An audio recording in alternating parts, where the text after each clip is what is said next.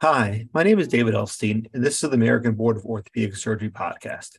Each episode is designed to help busy orthopedic surgeons learn more about the ABOS and board certification. This episode is slightly different.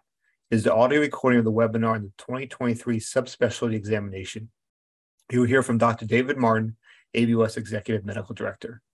More information about the subspecialty examinations can be found on www.abos.org. If you enjoy this episode of the American Board of Orthopedic Surgery podcast, please subscribe to us on Apple, Stitcher, Amazon, Spotify, wherever you listen to podcasts you know next episode is posted. This is a subspecialty certification examination application webinar. So if you're interested in applying for subspecialty certification in either surgery of the hand or orthopedic sports medicine, uh, you're in the right place and we'll go ahead and get started. I thought I'd start with the uh, mission statement of the American Board of Orthopedic Surgery, and that's depicted here. Our mission is to ensure safe, ethical, and effective practice of orthopedic surgery. And we do that by maintaining the highest standards for education, practice, and conduct through examination, certification, and maintenance of certification. And we do that for the benefit of the public, for our patients, and for our profession. I'd also like to cover one of our guiding principles, the American Board of Orthopedic Surgery believes that there's no place for bias or discrimination within the field of orthopedic surgery or within our organization. With those out of the way, I'd like to introduce you to our board of directors, and I do this for several reasons. This is the American Board of Orthopedic Surgery Board of Directors at our fall meeting uh, in last year, uh, fall, uh, October. And I just want to let you know that these are practicing orthopedic surgeons, just like you and I, and they take our programs very seriously, trying to get things right. They serve uh, with no remuneration, serve as volunteers. And I also show you that to let you know that they are dedicated and they go through the very same processes as you and I. This is their initial dates of certification and recertification dates. And also, you see either hand surgery or sports medicine there for those individuals who have subspecialty certification. So, I would encourage you if you have any questions about our programs, don't hesitate to contact any one of these individuals. They're dedicated to getting it right. So, what will we go over tonight? As an overview of our webinar, we'll cover the subspecialty certification requirements, what's required to become subspecialty certified. We'll go over the nuts and bolts of the application, We'll talk about the case list that you would submit, and then we'll answer any questions you have. And as we go along, if you raise your hand in Zoom, then we will recognize that and call on you as you have your hand raised and hopefully unmute you. And then you can ask your question and we'll answer it. We'll try and answer everyone's questions.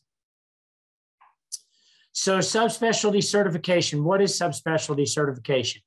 We award subspecialty certification in two areas orthopedic sports medicine and surgery of the hand. And you can see that right now in orthopedic sports medicine, we have about 2,700 subspecialty certified diplomates. In surgery of the hand, we have about 2,200. And we have 36 diplomates who hold both subspecialty certificates, in addition to holding board certification in general orthopedic surgery. And who is eligible for subspecialty certification? ABOS diplomates, board certified ABOS diplomates who have demonstrated additional qualifications in either of those fields, orthopedic sports medicine or surgery of the hand. And what are those additional qualifications? Number one, they need to have received additional training in the form of an ACGME accredited fellowship. They also need to demonstrate the volume and diversity of cases in either sports medicine or hand surgery, and we demonstrate that by use of a case list and finally, they need to have made significant contributions to those fields, and we verify that by letters of recommendation. So, an overview of uh, how subspecialty certification is obtained. Someone meets the requirements. They then submit a case list to the American Board of Orthopedic Surgery and complete a subspecialty examination application. Finally, they submit the application fee and the examination fee and then they sit for the examination.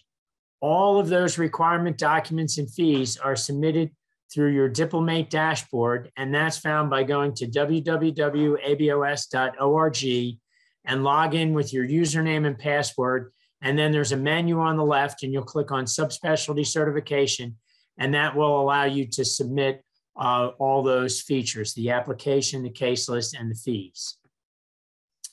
As far as meeting the requirements, a person must be board certified by the American Board of Orthopedic Surgery. They have to have completed a one year ACGME accredited fellowship in either orthopedic sports medicine or surgery of the hand. Finally, that fellowship must have been accredited at the time the fellowship was completed. So the fellowship has to be accredited at the time the fellowship was completed by the individual. And then they have to be engaged in the practice of either sports medicine or surgery of the hand. And that's what produces the case list. So, how does one submit a case list? We collect all operative cases from a consecutive 12 month period that falls within the 24 month preceding the February 2023 application deadline. So right now the applications are available. The deadline is February 1, 2023. So from the preceding 24 months back to February 1st of 2021, you choose a consecutive 12 month period and collect all operative cases during that time period. You only include those primary surgical cases where you were the primary surgeon that pertain to either orthopedic sports medicine or surgery of the hand. And I'll tell you how to uh, figure out if those cases pertain in those fields in just a few minutes. Those cases are submitted through the ABOS Scribe case list collection system, and that's found on your ABOS Diplomate dashboard. There's an instructional video on our website at www.abos.org that will show you how to use the Scribe system. For the sports medicine case list, you include all orthopedic sports medicine cases in that 12 month collection period that includes a minimum of 125 cases during that 12 months. And it, at least 75 of those cases must involve arthroscopy as some component of the procedure. We also ask you to submit as part of that 125 10 cases that are patients who were treated non operatively. And finally, the sports medicine procedures, they're basically those that treat injuries or conditions that are related to or interfere with exercise, sports participation, or physical lifestyle. And that CPT code list is found on the ABOS website. So on the ABOS website, we have a CPT code list that says these are the procedures that qualify for that particular case list. And the rules and procedures uh, on our website at that location also indicate those types of cases. For the surgery of the hand case list, you need to include all surgery of the hand cases during that 12 month collection period. Again, it's a minimum of 125 cases. In surgery of the hand, you may extend that time period to 15 months to get to that 125 cases. And you must fulfill a minimum number of surgeries in at least five of nine categories. And the full list of categories and the number of cases that are required in each category is found in the rules and procedures. So hand surgery cases have been divided into nine categories, and you have to meet the minimums in, in at least five of those nine categories. And those are procedures performed on the upper extremity distal to the elbow, and the acceptable CPT code list is found at the ABOS website. Please understand uh, that that surgery, the hand case list, again, we have a joint certificate with the American Board of Plastic Surgery and the American Board of Surgery. And that's that case list, that CPT code list is arrived at jointly by those three boards. The application is also available on the ABOS website. That requests general information that's routinely found on application that you're used to filling out of this type. We have streamlined that with drop-down menus as much as possible to make it easier to complete. A few notes if you're set to renew your general orthopedic surgery certificate, and remember from your initial certification, that's good for 10 years, you can apply for both renewing your general certificate and the subspecialty examination and only take one examination. You need to complete both applications. And now, if you need to, you can complete that application at year four of your 10 year cycle. So that will open that up a little bit and allow you to combine those certificates with, and renew your general certificate and obtain your subspecialty uh, certificate with one examination. And those instructions uh, can be found on our website, or please don't hesitate to call us uh, to uh, get the, the information as to how to do that. You will need a fellowship certificate. You'll need to scan that and upload that as a PDF. You'll also need letters of recommendation that will be uploaded with the application as a PDF as well. As far as the deadlines for the application and the examination fees, sorry, I believe we went ahead one there. Hang on, let me go back one. The application fee is $450. That's due with the application and the case list submission. Again, that's due February 1, 2023 at 4 p.m. Eastern Time. Um, if you need two additional weeks, there's a $350 late fee. You can pay that, and then your deadline is February 15th, 2023 at 4 p.m. You don't need to pay that on February 1st. If you miss the deadline and you're submitting your case list and application late, that will be automatically added to your fee. Finally, the examination fee is $1,400. Once we receive your application and case list, review that with your application fee and the late fee if you choose to use that additional two weeks. We will review that with our credentials committee. You will get an approval to sit for the examination letter that will arrive in April of 2023 after we review the application and review the case list. And that will include the information about paying that examination fee. You have to pay the fee by May 15th, 2023, May 15th. And once you pay the fee, you'll receive a scheduling permit that will allow you to schedule the examination. And I would encourage you, as soon as you get that approval to sit letter, to go ahead and pay the fee and that way you'll get your scheduling permit and you can schedule the examination. We'll get to the examination date in just a minute, but that will allow you to schedule the examination at the Prometric Center of your choice. If you wait, you may not be able to schedule at the particular Prometric Center where you would like to take the examination. The examinations, both in sports medicine and surgery at hand, are 175 multiple choice questions. They're given in four 60 minute blocks. There are blueprints that will let you know what types of questions are on the examinations. Those are available on our website. They can assist in your continuing education and aid in your examination planning. You'll take the examination at a Prometric testing center. And once you get the approval to sit, I'd encourage you to pay the fee. Once you get the scheduling permit, that'll come sometime in July schedule the examination as soon as possible, and that way you'll get the examination or testing center most convenient to you. So to summarize the process, you'll submit your case list, finalize the application, and pay the application fee by February 1, 2023. We will then meet with our credentials committee, review the applications, review all the case list. That will occur in April of 2023 and you'll receive an email with approval to sit for the examination. Once you receive that approval, you pay the examination fee by May 15th, 2023. As soon as we post a scheduling permit to your Diplomate dashboard, we'll let you know, and you can schedule the examination online for your preferred Prometric, Prometric testing center. That examination occurs on August 2nd, 2023. That's the only day the examination given is given. It's given on one day, August 2nd, 2023. And once those results cycle through, they will actually not be available till December because that's the first day that the window's open for individuals to not only take that subspecialty initial certification examination, but also take the recertification examination. And we go over all those examinations and set passing points all at one time. And that's towards the end of October and into November. And we try to get those results posted by December. So, as far as the recertification process, which I just touched on, once you pass the subspecialty examination, your subspecialty certification expiration date will match your general orthopedic surgery certificate expiration date. So, the expiration dates for both exam both uh, certificates are on the same day at the same time, the end of the same year.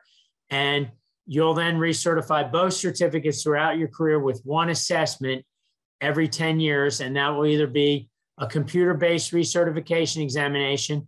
Understand that we're now offering those recertification examinations only on an every other year basis. You can take a recertification, computer based examination. You can also take an oral recertification examination, that's offered every year, or you can enter into our longitudinal assessment program, and that is a five out of eight year program uh, that we'll explain in another webinar, or there's information on our website. Uh, we have a designated certification specialist for each diplomate. Those are assigned based on the first letter of your last name. Denise Frazier takes care of the A's and the B's. Sonia Parker takes care of people with last names beginning in C through G. Kim Grover, H through O, and finally Morgan Graham, uh, P through Z. Our phone number is listed there, and the emails are also listed there. Please don't hesitate to get in contact with these individuals. They're there to answer your questions. I'm also happy to answer your questions. You can set up an appointment with me at the same phone number. And I believe my email will be coming up on the last slide, but it's basically dmartin at abos.org. Uh, we are active uh, on social media. Our website has a wealth of information. I would encourage you to share with your patients. Our patient facing website is mycertifiedorthopedicsurgeon.org. Your patients should know what you go through to become board certified. It's a meaningful uh, certificate, and they should know that. And that's well explained at mycertifiedorthopedicsurgeon.org. There are videos and uh, uh, different things there to explain to them what you go through to become board certified. We're also active in these areas on social media. Uh, please don't hesitate to follow us there. In addition, we have podcasts. Uh, they can be found at anchor.fm forward slash ABOS or wherever you find your podcast. And I would encourage you to look there. We have podcasts uh, from people who have already taken these examinations, from who have been through these processes, who have written questions, who have participated in putting these examinations together, and that will help you understand our process. So I would encourage you to look for those there. And I thank you. This is my email and our phone number again please don't hesitate to contact us if you have any uh, questions regarding these processes. And we'll also we'll be happy to answer your questions tonight. Again, please raise your hand in Zoom. And if you know anyone who has uh, missed the podcast or this webinar, it will be posted on our website. It will be also available on our podcast uh, sometime later tomorrow or the next day. Now I'm going to go ahead and stop sharing my screen and we can answer any questions that you may have. I'll do this. Uh, that will help us. There we go. So please don't hesitate to raise your hand if you have any questions.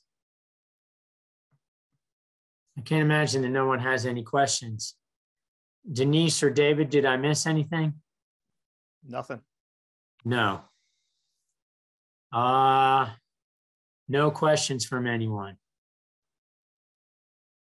This will be a first. This must be a very advanced group.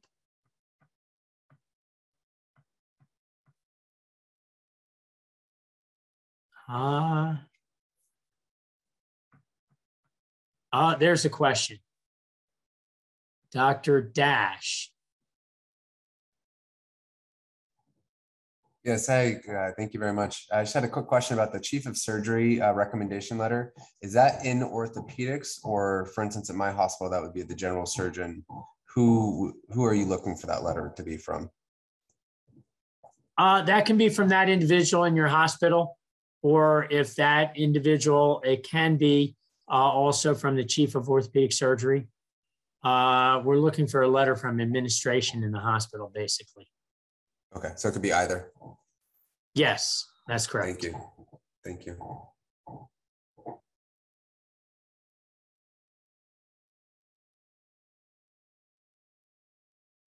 Any other questions?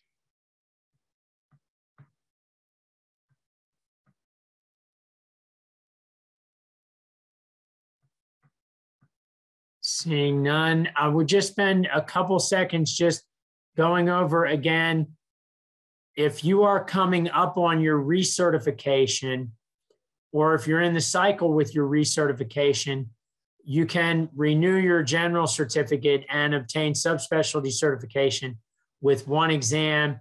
And also, we can work to uh, combine those case lists or at least uh, decrease your amount of inputting cases. So, I would encourage you if you're you're in that range to call your certification special and we'll tr- specialist and we'll try and work through that with you. Is that correct, Denise? Did I get that correctly?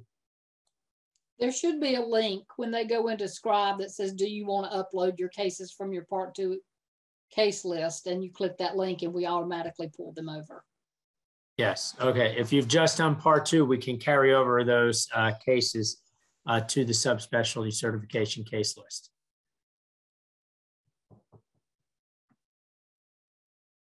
Uh, there's a question from Dr. Cook. Hi, thank you so much for this webinar. It's uh, very informative. What is the um, pass rate? What is the percent of questions you have to get right to pass the test? Uh, that is a good question. I'm not sure. Uh, I believe the um, pass rates are uh, listed at some spot on our website. Uh, But Dr. Martin, she's asking about how many questions you have to get right to pass the examination. Uh, yeah. So, so the pass rates are are listed uh, under subspecialty certification on the website. So you can find those. The pass rate, uh, the percentage of people who pass is uh, fairly high in the uh, 90, 95%, uh, sometimes a little higher. As far as the percentage of questions, that depends on the, the standard of the examination. And we try to um, link the exams uh, from one year to the next by uh, having um, uh, questions that are used uh, over and over, not from one year before, but from two, three, or four years before, and watch the uh, performance of those questions. And that allows us to link the exam so that you have the same uh, chance of passing uh, this year as last year or next year. So we we do a standard setting. So it's a different number of questions each year, but in any year, everybody could pass or uh, everybody could not. We set a passing standard uh, based on individuals who look at the examination and also based on questions that we know the performance of and how they perform year over year. I hope that answers your question. Yes, thank you.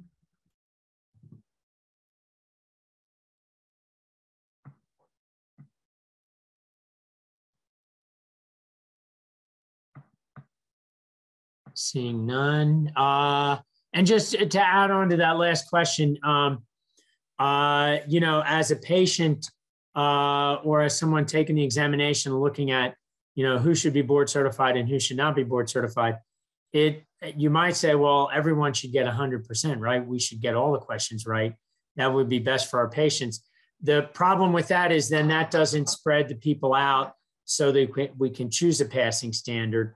And so that's why there are questions that are harder and easier. And we evaluate each question and each exam uh, based on uh, the um, how many people get each question right, how many people get uh, the questions right. And it's a complicated psychometric process that evaluates the questions and looks at high test takers and low test takers and how they perform. And then we have a group of people who look at each question and say, you know, what percentage of people ought to get this question right. So it, it is actually a process. It's not something we just sort of pull out of the air. Um, and uh, some of that's actually explained on some of our podcasts, but um, that's why it seems like uh, you know the the examinations seem somewhat harder than maybe they need to be because uh, we have to have the p-value. That's percentage of of people that get each question right. If you average all those, we, we like that to be you know in the range of 75 to, to 80 70 to 80 and that way that layers people out so we can choose a pass point reasonably. Uh, dr lee. Hi, thanks so much for the webinar. Um, so I was looking through the list of acceptable CPT codes and it didn't seem to kind of label them as, you know, bone and joint nerve versus tendon and muscle, et cetera. are there uh, specific official guidelines on what gets classified as what? Um, I was in particular looking for guidance on what counts as contracture and joint stiffness um, and what counts as skin and wound problems. Uh, yeah, hopefully when you enter those cases onto the hand surgery list, it classifies them. The Okay. scribe system does that. Is that correct, Okay. Yes.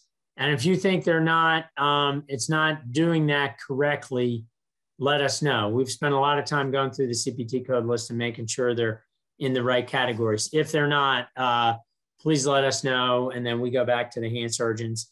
Uh, uh, and, and let them look at that once more. But we've tried to tried to put that into the scribe system. So when you enter the case, it tells you how you're doing in those categories. Okay, great. Thank you.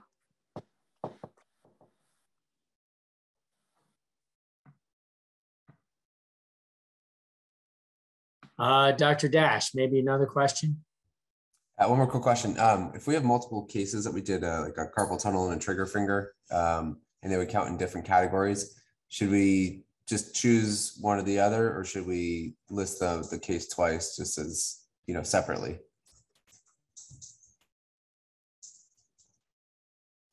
Denise, help me out. I think you pick a main CPT code. We would not want you to separate all those out necessarily. I think you pick one main CPT code and that's where it goes. That's Okay. correct. The first one you enter is, is where it's going to go. Okay, thanks.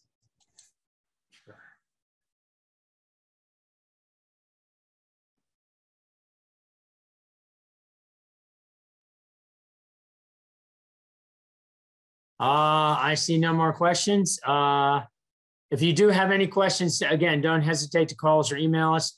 Uh, we're happy to uh, help you work through the process. And uh, again, we thank you for your attention. Thank you to uh, David Elstein and Denise Frazier for uh, making sure I didn't make any mistakes. And uh, but we'll be here to answer your questions. Don't hesitate to call us. And we appreciate your attention. We appreciate your interest in subspecialty certification. We think that this sets those fields apart and uh, uh, hopefully identifies you as a subspecialist. And uh, we'd encourage you to fill out the case list and apply. And if there's ways that we can make the process smoother, please don't hesitate to let us know. Our goal is to try and make the process run smoothly. So thank you very much again and uh, have a good evening.